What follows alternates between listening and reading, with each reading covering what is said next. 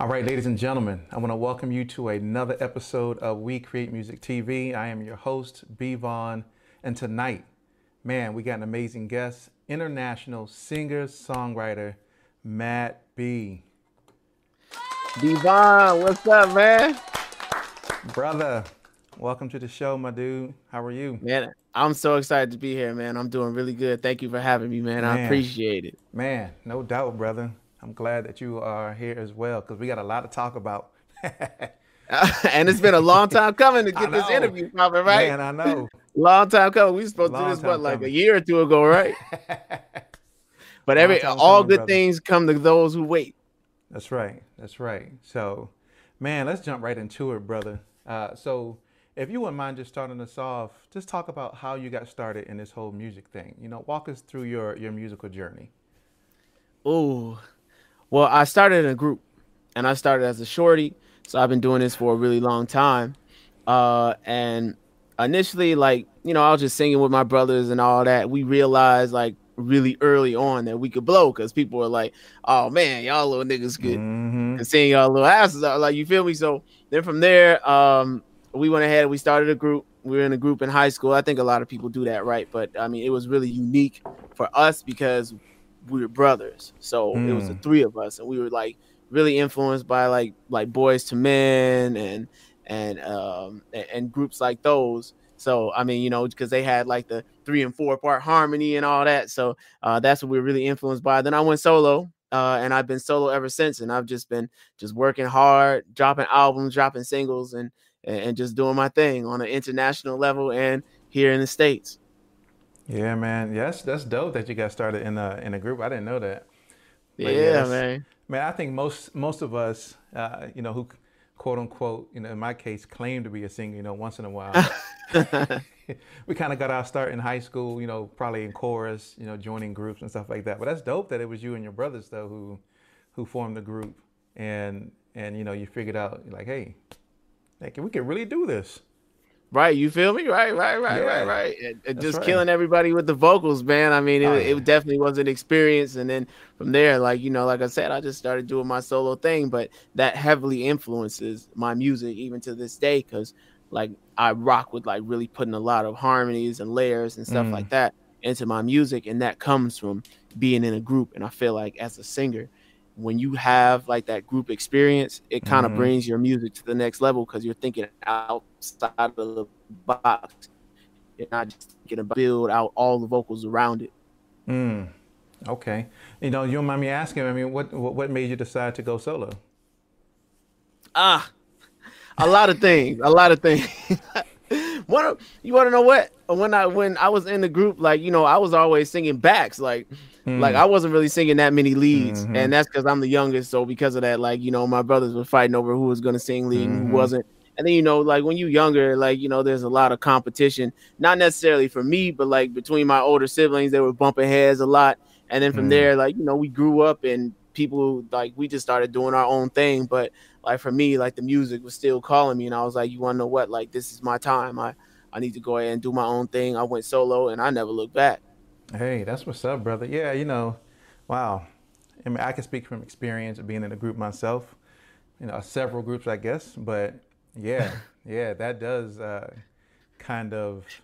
that's a typical story. Yeah, it does kind of put you in a situation where you know you're like, dang, I ain't really singing leads. You know what I'm saying? Like, I really want to sing some leads, and you figure out like either I'm gonna sing leads or I'm gonna go, you know, you know like Flash. Yeah, yeah, for sure. But I, like I said, I wasn't tripping over anything like that. Mm-hmm. And I mean, I guess it's true they say, like, you know, especially as the youngest, like, you really learn from your older siblings. And then from there, like, you're taking the best of everything and just like pulling it into like your craft or, or whatever. Mm-hmm. And I mm-hmm. think, like, even when you think about great people over the years, whether it be musicians or anybody else, typically like the youngest is the one who like takes everything that the older siblings did and they just bring that to the next level and through the stratosphere. Oh, yeah. So so I got I got that I got that gene in me, and and that's what I'm doing now. You feel? yeah. Hey, look, trust me, I do. I see all the hard work you be putting in. So yes, sir. For sure. Yes, sir. So man, let's talk about how did you how did you get signed to Starbase Records Japan? So that's crazy, bro. Like I was uploading my music to YouTube.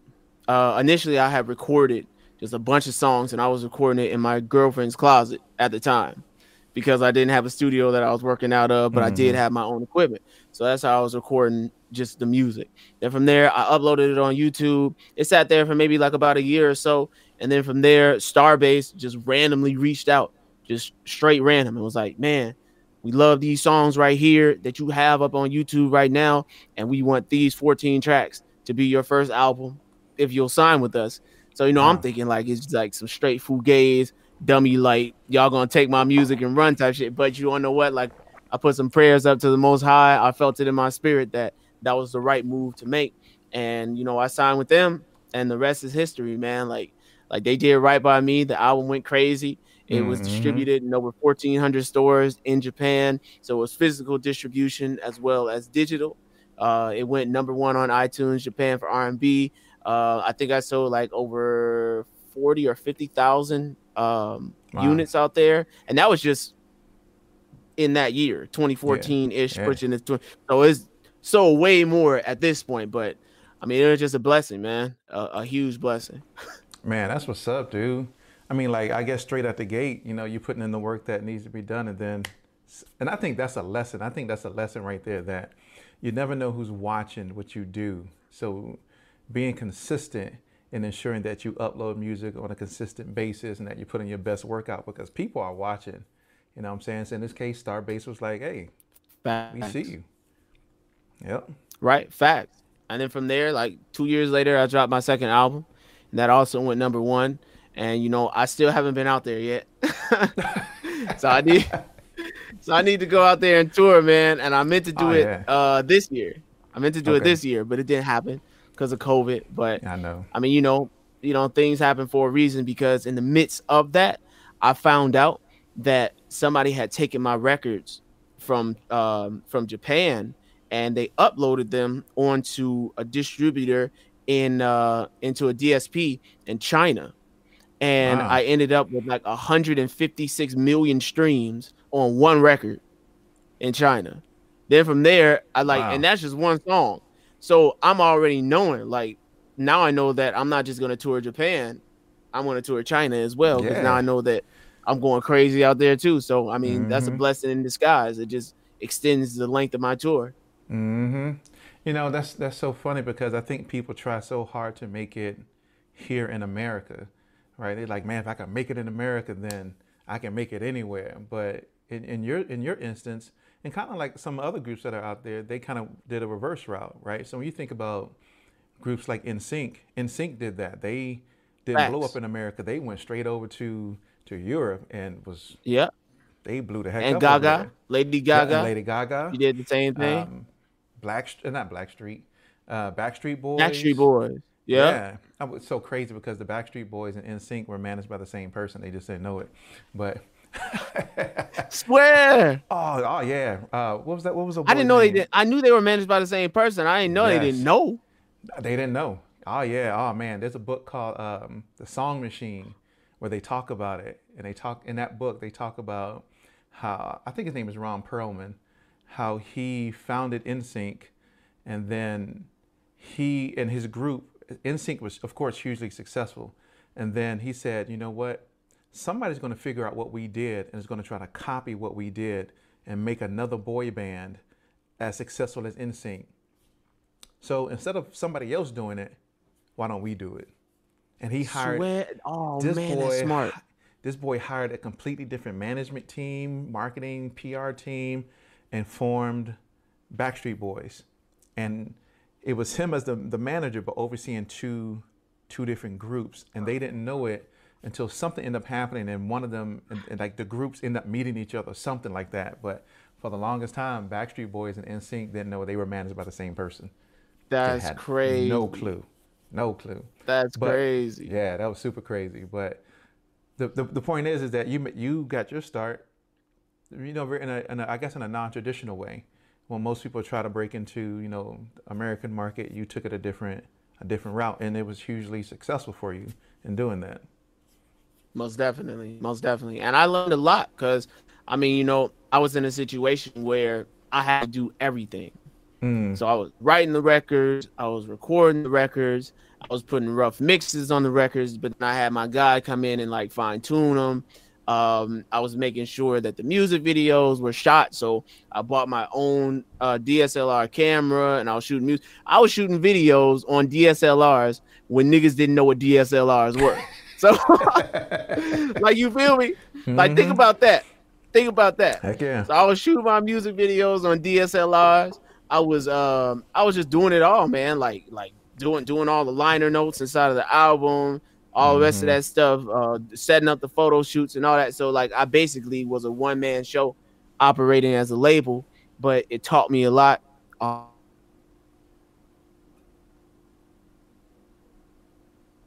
so forgive us. You know, we've been having some technical difficulties, uh, as Matt said in the very beginning, get into this to this interview. But we're gonna keep it rolling though.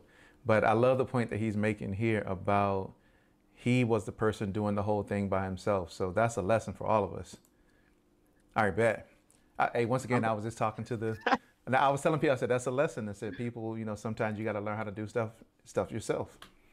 Most definitely, most definitely. So you know, like for me, like being a jack of all trades and being able to figure those things out was really important to me and it's helped me along the way because now can't nobody really play me like you feel me i know mm-hmm. this stuff like i know photoshop i know final cut pro i know illustrator i know all these different programs that you need in order to bring what you got to the next level like i'll give you an mm-hmm. example so you know that uh, thing, Report magazine, and all that shit was was super dope. But what mm-hmm. people didn't know is that my wifey took the picture.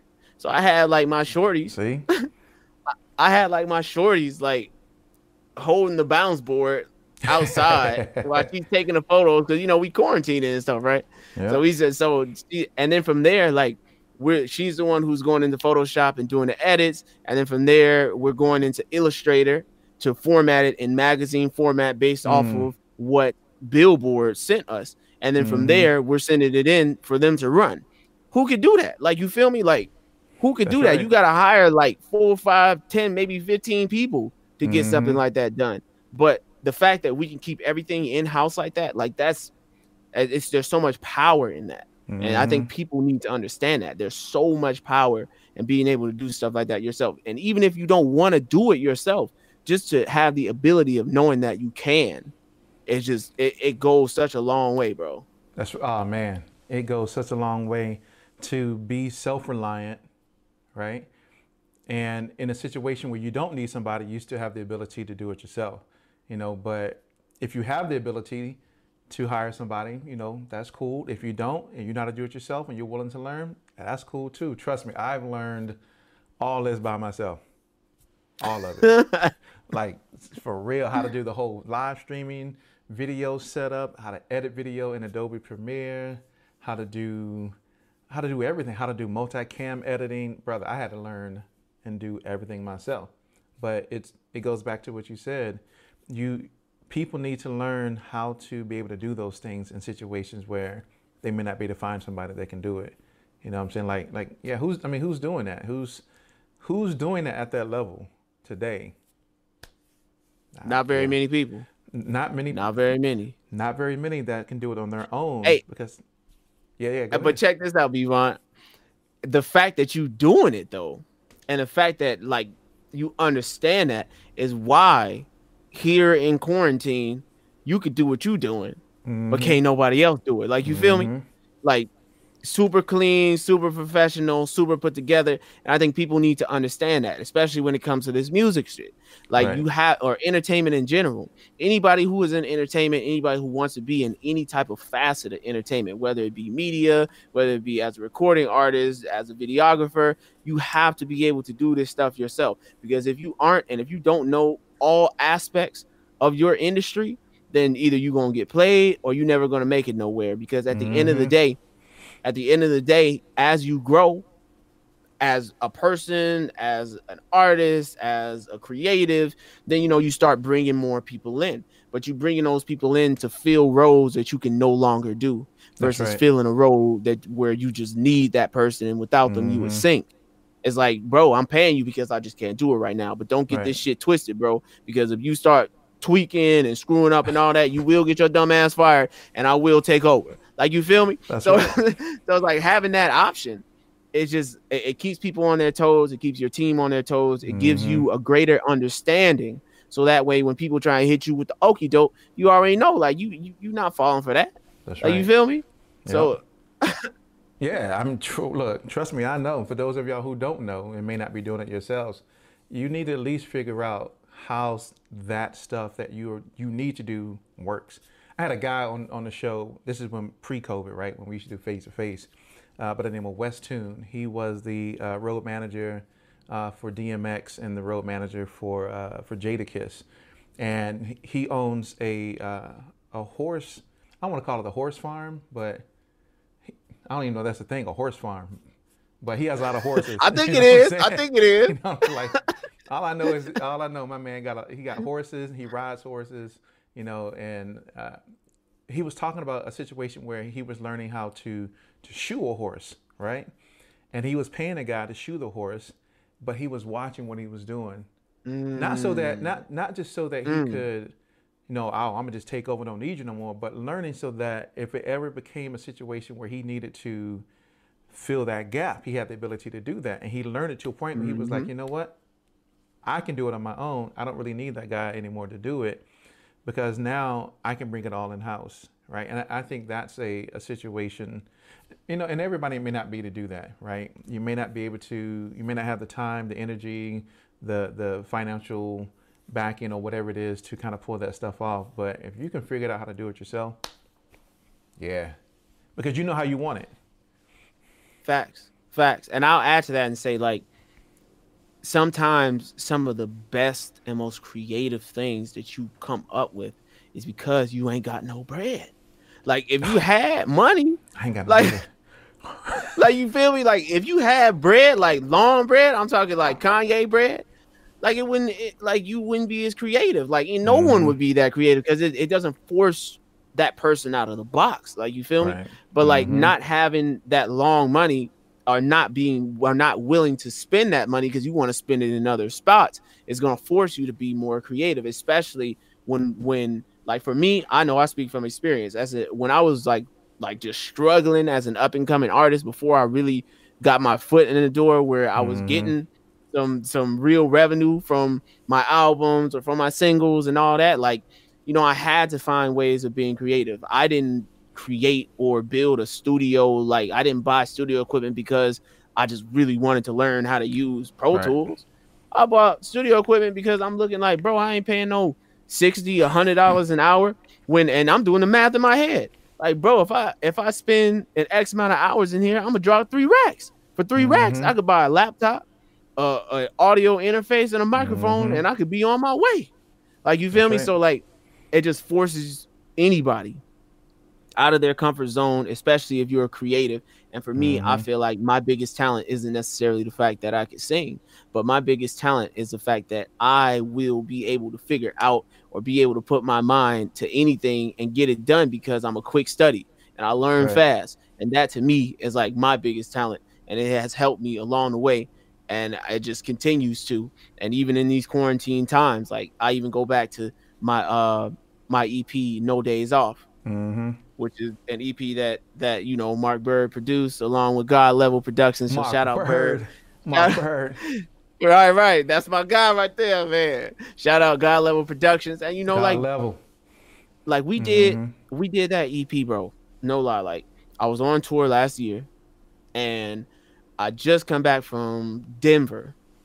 And I didn't know that in Denver, because it was at such a high elevation, that you could get something called uh uh mounter's cough or something like oh, that. Wow. Where where when the air is too thin, mm-hmm. you just start coughing. And mm-hmm. I just started coughing. I didn't know why. Then I lost my voice. I couldn't talk for maybe like about a week. Dang. And I was on so I had to take like medication to be able to expedite that. It was like a steroid that I had to take to expedite that. So I was I was talking like this for like for like a week. Could bro, and that's when I recorded wow. that album. That's when I recorded that oh, No Days real? Off EP. Yes, I wrote that. look. Bird, uh, no lie, no lie. Bird came to Chicago with Charity. Shout out Charity. Mm, shout out and Charity. uh, and then I had then I had my co-writer Shells. He was he was in the building as well as well as my wife slash manager, uh, uh, Angela, and then um and then my um my sound engineer. His name is uh Aiden. So it was us. We were all inside the studio in Chicago, and we were track we were uh writing and everything like that, and just creating everything on the spot. Mhm. But I couldn't really sing because I couldn't talk. So the so so the, so my co-writer Shell, he was laying down all the roughs, and then Bird was Mm. like, "Nigga, I hope to God that you get your voice back before we done with these sessions." before we done with these sessions. Now, it just so happens that literally the last two days of us being in the studio, I had just enough voice to be able to sing all those records. So Wow. if that ain't some, now keep in mind, bro. Now look at where I am now. that's right. So now you know what's going on with that project. Is that it is we submitted it? Is Grammy considered? I we don't know whether or not I'm going to be nominated until like, um, November, uh, November 4th. yeah, yeah. Well, November. I think it's November No, 20, uh, no, no. 24th. it's 24th. Yeah, it's 24th. Yeah, Yeah. yeah. So I won't know whether or not I grab the nominations, but you know, I believe I believe in God. I believe that all things happen for a reason. I believe that I have those nominations in the bag. So we gonna see what Mm-hmm. Hey, happens. All hey. praises be to the Most High. You feel me? So, yeah, but at the end of the day, it just goes to show like you never know where these things will lead. And Mhm. imagine if I was just like a, a prima donna artist, and I was like, oh no, I can't, I, I, I can't sing. We gonna have to wait three months before I could do this. I gotta rest my like. You feel me? Like sometimes you Mhm. just gotta push through it because at the end of the day, when you do, you never know what's gonna come. Right. Right. Now you good. I heard I heard that, but you good. I mean, you never know what's Yeah, gonna come yeah, of it. yeah. I saw, I Like, thought breaking yeah. up a little bit. yeah, I mean that's the thing. You never know what's to come of it. Uh, you know, that was a question I had on here was to talk about the No Days Off EP, but it's kind of good to hear the background about you know how that whole thing came about. But just the work ethic still, like you can't talk, you and you still you feel? cranking out stuff. You know what I'm saying? That's, that's like Kanye level right there, though. Like you get a car accident, Hey. your mouth wired shut, and you come out with one of the All right, you feel right? but you know, honestly, I mean, but people would say, you know what, I can't talk. I need to take, a, you know, I need to wait till I get my voice back when I'm at my, you know, premier peak in order to really to really do this. And I think that's when people miss opportunities instead of just kind of, you know, struggling through things and fighting through some of those things. Because through some of those struggles, some of your best work may come out of it. Facts. Yep. Facts. Yeah, but yeah, look, look, I had logged into, uh, I had logged into Grammy Pro about what two hours ago. I was like, let me see when they're really supposed to announce when these Grammys are going to be awarded, and I did. Yeah, you're right. It's on the 24th. But um, yeah, man, like uh, being part of the You're, Grammys. you're a is- member. You're a member too, right? Mhm, Yep. That's I- dope. I, That's dope. joined. I joined in 2016, 2017, something Uh, like that. okay, okay. When I was in Yeah, St. that was around the same time I joined. Yeah. Yeah. Yep. Okay, you were in St. Is that where you got your? uh That's where you applied, or who who did it? Yeah, that's what that's when I yeah that's when I applied was when I was in St. Louis. Uh, we had a, Okay. our local chapter guy Reed Wick. Shout out to Reed Wick. Um, he yeah he's a, a a voting member. I'm not a voting member yet, but it's going it's coming though.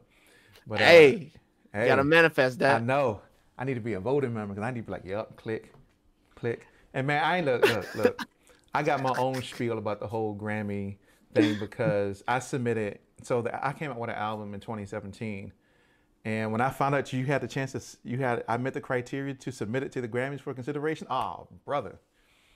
I was, I was on it, man. I was on that thing. I had to figure out how to get the linear notes, how to, I had to figure out how to do all that. But that's a question I have for you anyway, is to talk about the process you've experienced when submitting your album to, uh, for Grammy consideration. What was that like? What was that process, process like to do that? Well, fir- first of all, let me start off by saying I didn't even know until like my wifey slash manager told me that that was even a possibility. So, you know, Mhm. we're thinking inside like the No Days Off EP was created because it was meant as a placeholder because we were still working on the album. So that was something that we did. Like, you wanna know what?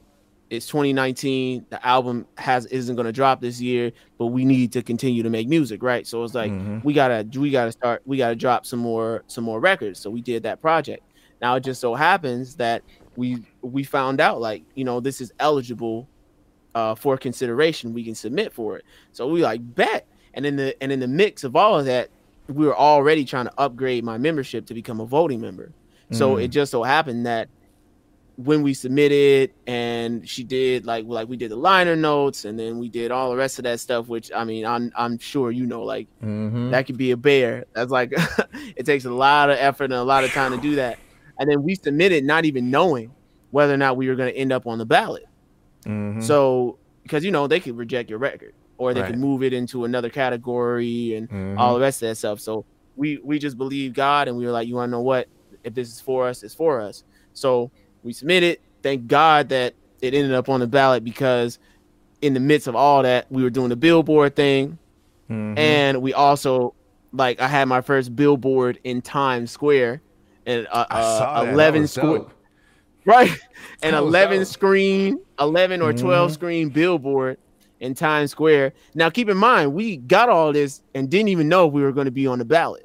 Wow. so it just goes to show like you got to walk by faith and not by sight like you feel me? Mhm. so so that was just a crazy experience. Um it was crazy just to see like some of the politics and stuff like that that go behind even after you submit because people think like you submit you cross your fingers and then that's it. But no like you know you got to talk to people. You got to oh you got to make your presence known. Oh yes.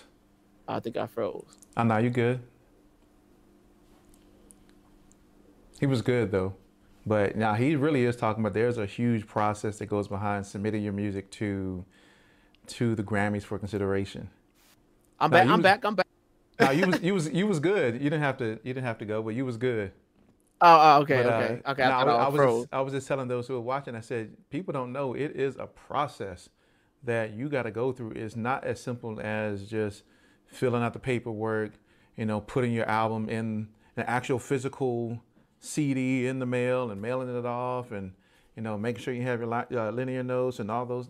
It's a whole process. Like I had to do a video. Like I did a video, you know, uh, for your consideration type video. I know you did one of those. I saw that. hmm People don't know that there's a whole bunch of stuff because there's a lot of people that are jockeying for that category, right? I think Yes, I submitted sir. it. I think I submitted it for like best R&B album. Like nobody know me, right? Nobody at the, at the time. At the time, I was going by the name Strict Nine, but nobody knew who I was.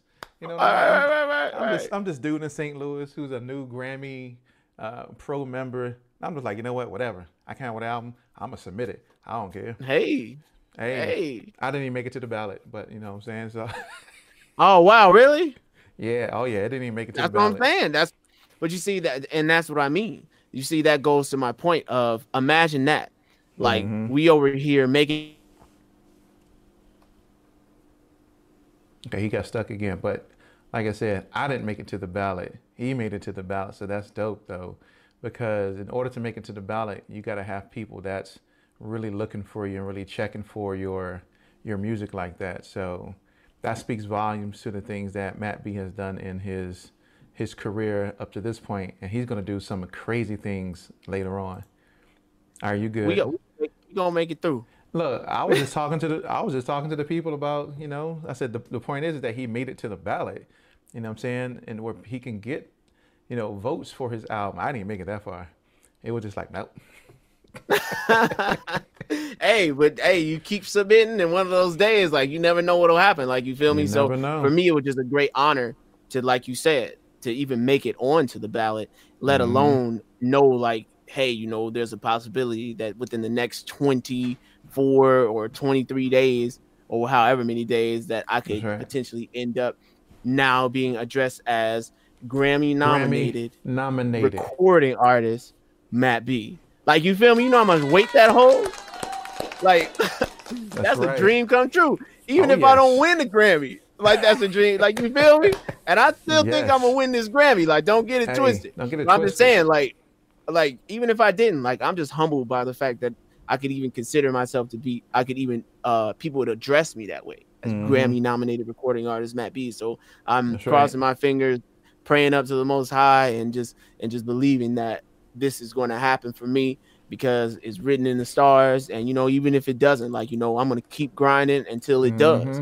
Point blank. Period. Like you know, it wouldn't be the first time that I'd have to circle back around to do something. You know, and I feel like hey. things happen in threes. So mm. maybe the first time it doesn't. Like even think about this interview, right? The first time it didn't.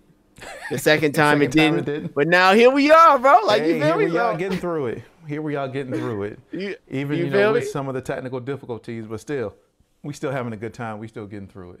So that's that's that's the main that's the main thing, and I'm glad to have you here, brother. But uh, yeah, man. So like I said, I, I'm hoping that it leads to, you know, the Grammy itself because that would just be so dope. Hey, That'd be so dope. I've seen, dope. I've seen your grind. I've seen you just, you know, like you said, no days off, and I haven't seen you take a day off. You just been pushing and pushing and pushing, and you know, hard work eventually pays off. So it's gonna pay off. Thank. I appreciate oh, that. Yeah. I appreciate oh, yeah. that. Man, so talk about the whole Priority Records distribution deal. How did that come about?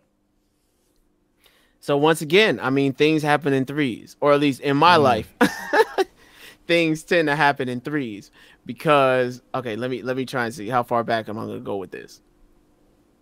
So I was working with B Cox's cousin. His name hey. is his name is Donnie Scance. Mm-hmm. Okay, and Donnie was the first like heavy hitting producer that I ever worked with here in the state. Shout out to Donnie Scance. Shout out DS3. Like, man, that's my nigga right there. So I flew out to he first he flew here to Chicago and then we did our thing. Then I flew out to LA and then we continued to make records. Then from there, it got put on the table because one of his boys uh um, uh-oh had gotten like an A and R job at Priority. Okay. Am I good? Yeah, you good. Okay. All right. Cool. Uh, man, this thing be freezing. But one of his boys, one of his boys had just recently got a job at Priority because they had had basically uh relaunched the label. Okay. So he was like, uh, "Yeah, man, you want to know what, man? I'm I'm gonna submit. I'm gonna submit. Like, you know, I'm gonna see what happens. See if they want to pick you up." So he submitted. No bueno.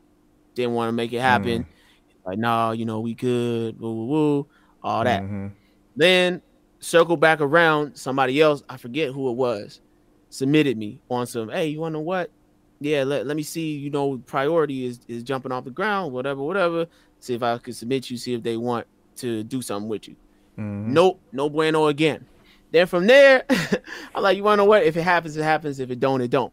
Now, my daughter was about to be born. She is five now. So this was she was about to be born just so happens that we were looking for someone who was supposed to be doing like some uh, uh some marketing for us or whatever. Mm-hmm. So we reach out to him and he's like, "Man, I was the one who was doing all the marketing for the Migos, and it just so happens that I work with Priority. So I'm gonna submit you, and I'm gonna see what happens." And then from there, he did, but he submitted me to the head, being ah. Fuzzy. Mm-hmm. Then Fuzzy was like, yeah, come on, let's make it happen. I'm like, I swear. so from there, we ended up just doing the distribution, and it, and I I'll never forget when I signed that contract because I signed that contract in the hospital. My wifey had just had our baby, mm. and it was the following day, and she pulled out her laptop because she's a she's a G and she don't take no days off neither. Like you feel me? Like, hey, she just pushed out a baby, and now we sitting here in the hospital, like, and uh, and like, we going to right, right, right, right. You feel me? And we go, and I have my music attorney on the phone, and we going over paperwork, deciding whether or not we wanted to sign this contract. And you know, mm. for me, I always thought that it was a good move for me to create mm-hmm. my own label. So we had already had the label created ever since uh, I had done that deal in Japan. So I signed. What I did was I signed myself to my label, and then right. from there, I've been signing all my deals through my label. That's right. To the other labels. So that way, you know, I'm not locked in with them. They locked in with, with, with Vita being That's the right. name of the label. Right. And, and then from there, I can move how I want to move and do what I want to do. So mm. I, that's just a power play just to maintain control. Main but like, just think about that. Like, just think about that for a second. Not only the fact that I signed myself as an artist, and then from there I've been doing all my deals that way. But also think about the fact that my wifey holding it down like that. Like think about that, bro. Like that's crazy, bro. That's so, bro. Like most, so crazy. most most females would not do that. Like you feel Nah, me? So like, look, I know because I've been there when my wife had kids, and I'm looking at her like, yo, you good? like, cause yo, you I still alive? Yo, I couldn't do it. Rug, I, I Right, couldn't do it. right. Like, nah, for her to be like, all right, cool. Let's hey, let's get this stuff done. Like, yo, that's And and the crazy part was they no like we're we're real like just you know not I won't say secretive but like we like to keep our business our business. Mm-hmm. Yeah, so course. didn't nobody even know that she was pregnant. So like Donnie being the guy that I was telling you about was because she's small. So because she's small, she carries small. So Donnie didn't even know. So he Mm-hmm. was like he was like uh, where y'all at? And then she's like oh I'm at the hospital. I just had a baby. You did not just have a baby. You're like he didn't even believe it. Are you was just in LA like a month ago? You did not like he couldn't even believe it. Like you feel me? So it's just like it's just like Yeah, we just do our thing, man. Like you feel me? Like we we ain't letting nothing stop us. We ain't letting That's stop right. letting nothing stop our grind. We gonna keep pushing. It doesn't matter what the circumstances are, and, and that's just how we move. That's what we do. Mm. Hey, kudos for that, brother. Like, man, that's. I don't know most people who would do that. Most people would say, "All right, cool. We need a couple days. You know, we took, we got the baby. We need to." Nah, y'all push right through, and no days off. That's the mantra. No days off. Days off. That's right, brother. So, man, so you had mentioned that you did a tour earlier. I believe you did a 16, 16 day, 11 city tour. So, talk about that experience, man. How did that all even come about, and what was that experience like being on the road?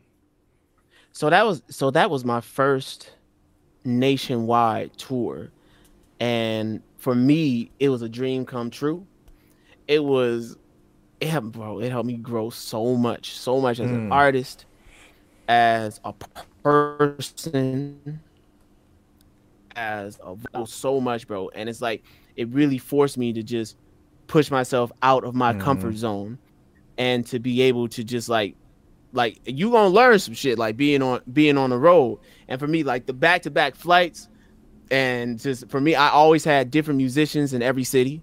Mm. so that was something that was just really crazy because most people would travel with their band right? But for Mhm. us like you know that it was just it didn't make sense. They were intimate shows. They were smaller shows. It was somewhere between 75 to 100 people because we had partnered with Sofar to do the tour hmm which is a really dope like um uh what, what would it be called? Maybe like a company or whatever which allows musicians to basically like have a stripped back feel for all of their records. Um Wow. they're the ones who are really helping to just facilitate and put everything together. So it was just really fun. And it was fun to be able to just go across the entire country. Some of the things that i learned as an artist is just that no matter what you always just have to put on a good show. You have to make sure you're Mhm. bringing good energy. Uh, you can't be on some oh i'm tired that, that my fans just got to understand. No what your fans want to see is a phenomenal show. They don't care what it took for you to get there. They don't care about the fact that you didn't eat that day or that you just hop off a flight or whatever may have you. Mhm. and for me like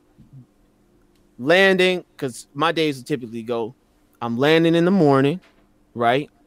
Then from there i'm checking into the hotel and then from there i go and i'm checking the venue out and then i'm doing my sound check. And then later on that evening i do the show. Then after i did the show since we had back-to-back dates i'm packing up my shit right after the show heading straight to the airport jumping on a flight sleeping on the plane waking up in the next city and doing it all over again. Mm. so I don't think people understand that because they think like there's this beautiful, glamorous type of oh, you know, they're gonna have fruit Mhm. baskets waiting for me inside of the inside of the green room and all ta- that. and- And like and and and, and towel like- doves and chocolate. right, right. Yeah, no, it don't work. And that- like you no. get like you get to that point. But like especially for me, my first nationwide tour, like I already knew what it Mm. was. Like it wasn't gonna be Mhm. all that. It was gonna be straight roughing it. It was gonna be let's figure this out. Let's do this together. And thank God, like I had my wifey with me. So, you know, once again, she just hold me down through it all. And we made it happen. And I was really super proud of it. And then from there, we we went out of that tour and into the holiday cheer tour, which is an annual tour, which is an annual tour that I do every year, which is a give back tour for those that are less fortunate. So we're going to hospitals, we're going to orphanages and things of that nature. And it was just a huge blessing for me because last year I got to perform in either the second or third largest parade in the country, and mm-hmm. it was mm-hmm. syndicated across the entire United States. So it was my nationwide television debut as a as a um, as a solo artist, and then it also aired in certain parts of Canada. So I mean that wow. was just super dope, and I had my own float. Like, come yeah, on, I bro! I saw that. I saw that. I saw you had your own float. You was on the TV just like. Now you feel you hey. With like I think it was like a million people that turned out for the for wow. the parade last year. So like for me, like that was just a huge honor for me, and to be able mm-hmm. to do mm-hmm. something like that in my own city, bro, like that's crazy. Yeah, that's that's crazy. That's that's and you know you, you took my next question, but that's all good though. You know what I'm saying? Oh my but, bad, uh, my bad. no, I mean I mean yeah, that's that's that's amazing that you went and once again it speaks to your mantra, no days off, right? Because you did the tour, then you jump right into doing you know, your, the holiday cheer tour. You know, so so kind of rewind a little bit. Talk about what was your motivation for even starting to do a holiday cheer tour, going into hospitals and uh, you know doing the, that type of philanthropy type work. So for me, I, I've always been just a really loving, caring person, especially when it comes to those that are less fortunate, and because of my upbringing. Because for me, like I lived in the in the ghetto, my nigga, like, mm, mm-hmm. and yeah, you froze on that one too. But, but look, uh, some of us we know we were raised in the ghetto, and so we figure out ways to deal with the situation that we're in, and then we figure out ways to come up out of it. You know, shout out to people that are currently facing, you know, situations that, you know, they're kind of dealing with on a day to day basis. But yeah. I think I'm back. yeah, you are. I was telling them, I say, you know, a lot of us grew up in the ghetto and we kind of know like the everyday struggle of what it takes, you know, just to, you know, eat, you know, mayonnaise sandwiches and government Man. cheese. Oh, bro, don't get me started. Man. You right, right. You feel me? So like for me, so for me, like even though I grew up that way, because like at my family's lowest, like we were living in a two bedroom apartment. We have six people in our family, and mm-hmm. me and my siblings are sleeping. Our beds are in the dining room. Like you feel me? We didn't even have enough to have our own room on link, all the rest of that stuff. Mm-hmm. no heat in the winter, all that. So I mean, you know, I just like yeah, I'm sure a lot of people can relate to that. So for me, I always knew like if I ever was in a position where I could give back, that's what I was going to do. And even when we were in that situation, I can recall very vividly my mom being like, You want to know what? We are going to go to nursing homes. We are going to go to other places, but mm. those are mm. less fortunate. God bless you with the ability to be able to sing. And we're going to go and we're going to bring some joy to other people's lives. And I was doing that at like eight, nine, ten years old with my siblings. So wow. it was already it was already in me. And then I vivid I also vividly remember going to the Magnificent Mile Lights parade as a shorty and seeing the performers in that parade and then to then turn around and come full circle and go from being a shorty looking at the performers to then becoming a featured act in the parade like that's god right there right so so so the holiday cheer tour was always something that I think was just in my heart. And then from there, like you know, I talked about it with with the wifey slash manager, and we decided like it was something that we wanted to do. And then when we saw the impact that it had on the kids that were less fortunate, especially singing to terminally mm-hmm. ill uh, kids who who who may not even live to see the next year, and just going all around the Midwest because that's what we did for the first year. So we went to a whole bunch of different hospitals and stuff. We just knew we had to continue to do it. And I know that as my career continues to grow, the holiday cheer tour is just going to get bigger and bigger mm. and bigger and bigger. Mm-hmm. We're not going to stop. Like this is going to go on for probably the next like 20 years. that's what's up. That's what's up, brother. Yeah, kudos to you, man, for for just being somebody who has a heart to to truly do that. You know, most people just consider, you know, we just not me, but most people are just so concerned with just getting the bag and just blowing it on whatever. You know, it's it's good to see that you're a person that's out there that have a heart for people and that you want to to give back to to others and bring joy to to others. I don't know if most people kind of find themselves in a situation where they really want to do that for others, but kudos to you, man. So Thank if you, you could if you could go back and, and, and give your younger self you know, the person who was getting into the the music industry, what would you tell yourself? What would be the advice you would tell your younger self that would be the most impactful?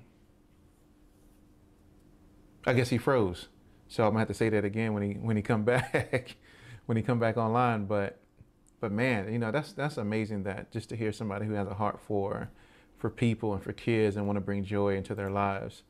So no, no, I heard, I heard, I heard oh, you. you I heard what you. Bet. Okay, bet. so they, I just couldn't respond. But the advice that I would tell my younger self, for starters, would be, first of all, leave them girls alone. Cause, hey, cause boy, they, boy, get hey, caught up. Man, that man, that's a distraction, bro. That's a distraction. distraction. So I definitely would say that, and then I would just say like, just just set your goals, continue to hone your craft, understand that patience is a virtue, and that mm-hmm. you and I still struggle with that at times. But like being patient and realizing that things happen for a reason in the time frame that they're meant to, and just realizing that you're not spinning your wheels when you're working. I mean, I think that to me is some of the most important lessons that I've learned in this music industry. And outside of that, I'll also say not everybody that smiles in your face is a friend. there's, there's such a thing as a friend of me. You know what I'm saying? You like, feel hey, hey, real talk. Real, real talk. talk. So you gotta you gotta guard your energy. You gotta you gotta guard your circle because there are those who just be hating and they just want to mm-hmm. come in to seek and destroy what you built, even if you don't have a lot. They they just hating on what little you do got.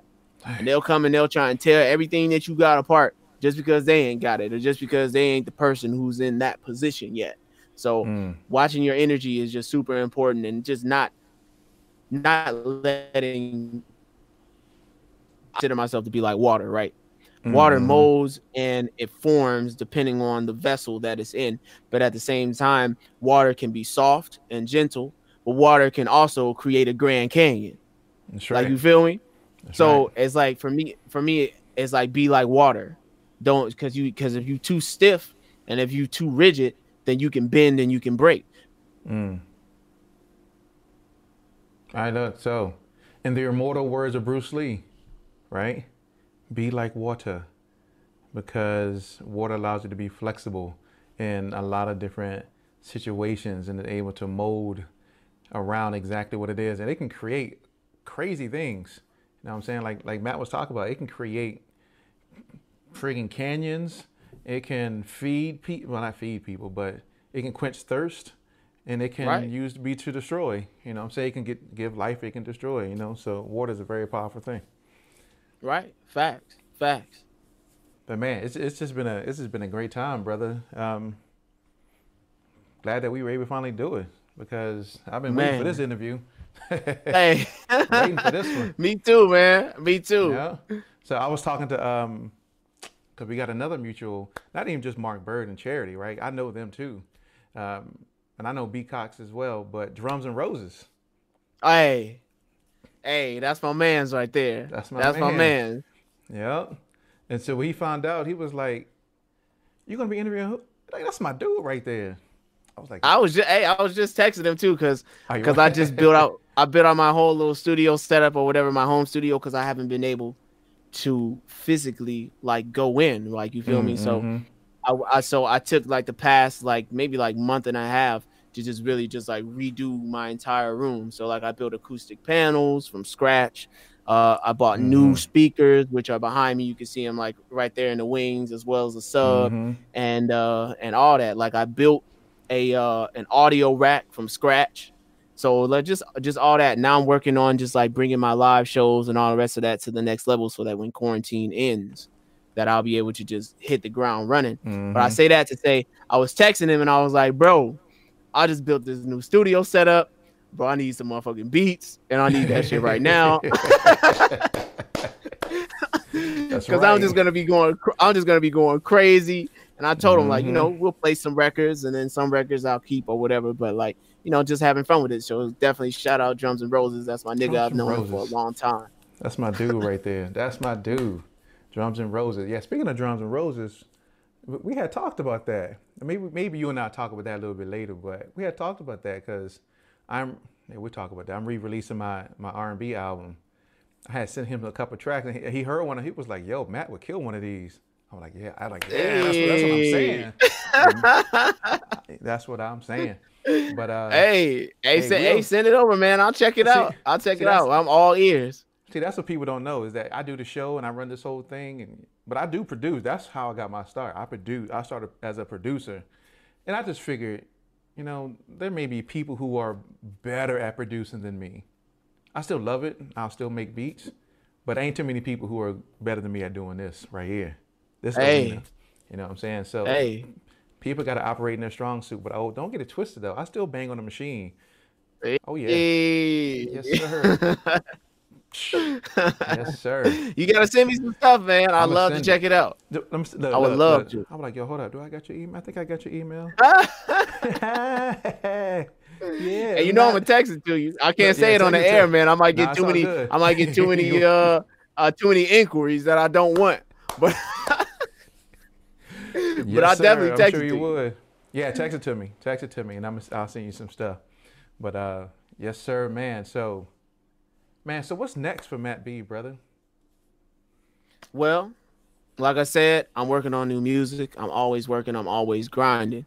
Uh, we definitely still doing this holiday cheer tour. It's funny because before we started this interview, uh, I got a big backyard, and my mm. backyard has uh like ferns or whatever. Like I guess mm-hmm. like they look like Christmas trees. So I was decorating it. I was decorating them because I'm gonna do like a whole live band type of thing inside of the backyard in the midst of doing that, I ended up like my film. But did I freeze? Yeah, you did. Go back and say that again. You so so so there's some ferns in the backyard. You're gonna put a, a like a live band in the back.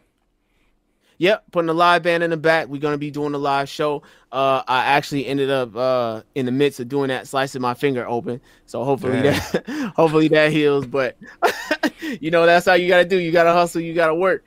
Um, also, right. um, working on releasing my album. That's coming out real soon. Uh, we already were pushing the singles over the summer. Uh, that's my debut U.S. album. It is mixed. It is mastered. It is ready to go, boy. I'm not gonna say the title of it. I'm not That's gonna say the title of it, but what I will say is that it's coming soon. Uh, we definitely gonna be making that announcement of the title, um, showing mm. everybody the graphic artwork. So be on the lookout for that. Uh, definitely preparing to do another tour for next year. Hopefully, COVID ends and we're able to tour internationally. So I'm really looking mm. forward to that. Um, uh, working on my second album, my second debut, my second US album. So the debut US album is dropping in the in the spring, but you know we never stop grinding. So we're already in the works. I've been talking to a lot of my uh, producers and all the rest of that stuff. So I'm really excited about that as well. Which is why I was telling you that if you got something hot for me, bro, definitely send hey. it over because you never know what might happen. Hey, you feel me? That might look, end look, up on the album. Look, look, he's gonna drop an EP. He's gonna drop an EP right before the album. hey, I, hey, I just might. I just might. I just might. Hey, we ne- you never know. And just like my No know. Days Off EP, that No Days Off EP was a visual EP. So we shot all of the music videos in Chicago, which was also just super dope because mm-hmm. we got to show off just the beauty of the city of Chicago. And anybody who has been to the city of Chicago just knows how beautiful oh, the city yeah, is, Chicago's despite amazing. Despite the violence and all the rest of that stuff that's been right. happening in the city. Like just just the, the essence and the aura of the city and just the architecture and all that is mm-hmm. a beautiful thing. See, see, my experience with Chicago because I used to work for Verizon, who has a okay. a large headquarters in Schaumburg. Mm, okay, but that's my but that's my major experience with, with Chicago because. Oh, you was in Schaumburg most of the time. Then you weren't in the shot. Because I, I look, I would fly into O'Hare or into straight Midway, to Schaumburg. Straight to Schaumburg, right? Yeah. Down down Cicero. Hey, to, okay, okay, okay. You dropping street names and everything. Hey, you know what I'm saying? Make it feel like I kind of know about Chicago, which I, I actually don't. Hmm. But I have a cousin who lives in Chicago, so maybe one day, and I got a homie who live up there, so maybe one day I'll come up to Chicago when this whole COVID thing gets kind of lifted, and you know what I'm saying I hit you up when I get up there, but but maybe, oh, maybe me and Drums and Roses will come up there. hey, that, hey and he's from dope. the shot, so yeah, he's from dope, the shot, so, so yeah, yeah that'd so be really cool, dope. real cool. Yeah. Man, so any last things you want to say to our audience before we end our time together, brother? Well, first of all, I want to say thank I thank you to anybody who's tuned in. Y'all can check me out at Matt B World. That's M A T T B World, and that's across all social media platforms. That's Instagram, uh, uh, YouTube, uh, Snapchat, and even if y'all super old school, you know we still got the MySpace popping. You feel me? So MySpace is MySpace so, is still there. Or or you can go to my website at www.mattbworld.com. Definitely step into my world. Stay in tune. Stay a check out all those videos. Check out Go Hard. Check out No Days Off. Check out Dive. I mean, go back. Like, check them all out because. Hey, you're right, all, right. Step into my world and be on the lookout all, for the album. It's coming soon. Look, colorblind. Like they all super. Hey, so, hey. to go, you know, I, of course I know. Of course I. Know. Hey, I know you made that. You made that video, boy. That shit was so dope. That hey, video comp- compilation that you did, fire, fire, fire. I thought it was dope too. Thought it was super dope too. But you know, it's a way to recognize artists who are putting in, in the work that that they're doing and to be recognized as well. So man, kudos to you, brother, because woo, you killing the game right now. And if people don't know, trust me, they are gonna they're gonna find out. Oh yeah, oh yeah, but it's, it's my time. It's yeah, my it's time. time. I can feel it in my I can feel it in my spirit. We gonna mm-hmm. we gonna mm-hmm. smash this R and B. We gonna That's smash right. it. People, motherfuckers ain't even gonna see what's coming. It's gonna blindside them, but once it does, man, it's over with. So I'm That's excited right. about it. That's right, man, man, brother. I greatly appreciate you being on the show today, man. Thank you, and I can't wait to do this in person. Oh yeah, man, me either. So that's gonna be dope. it's gonna be so dope. All right, ladies and gentlemen, thank you once again for tuning in to another episode of We Create Music TV. Of course, man, I'm your guy, B Vaughn. But once again, ladies and gentlemen, thanks for tuning in, and we are out.